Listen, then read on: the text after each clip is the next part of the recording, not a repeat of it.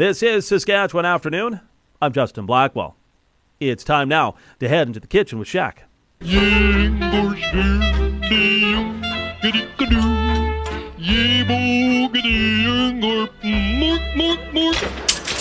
All right, Jack. Uh, well, we got another weekend of NFL football. Oh, and that yes. dip we did last week. Yeah, you like that, did you? Yeah, knock it out of the park every single time. Oh, it's so good. Uh, the only bad thing about the rest of the football season is Oh, Tom Brady. and the Bucs, that's no, right. Don't oh, say it. No, awful. no, okay, don't say it. Tom Brady and the Bucs are out. That was the worst game awful, ever. The awful. abs- and, and and it was like God saying, "Tom, I can't help you anymore." With a kicker missing the single points.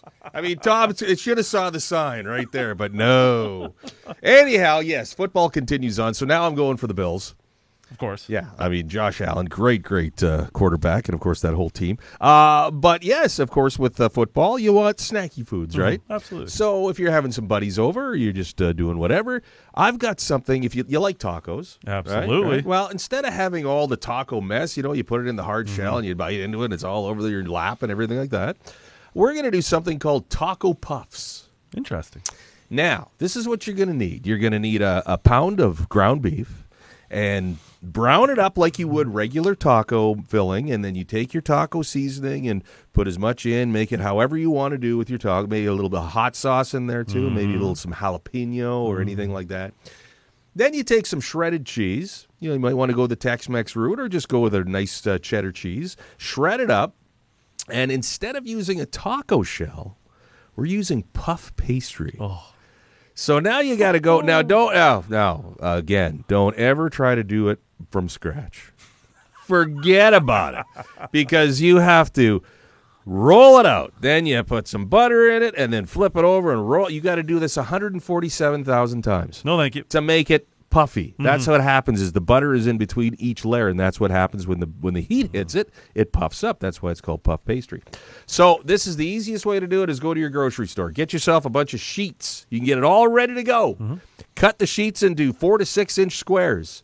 Take your taco meat mixture. A nice little spoonful in the middle. Fill it up with a little bit of cheese. Take some egg wash, which is a, an egg mixed with a little bit of water. You brush it around the edges. You flip it over like a turnover. Mm-hmm. Take a fork and kind of crimp it down. Stick it in the oven at about 375 till the puff pastry is puffed up and golden brown.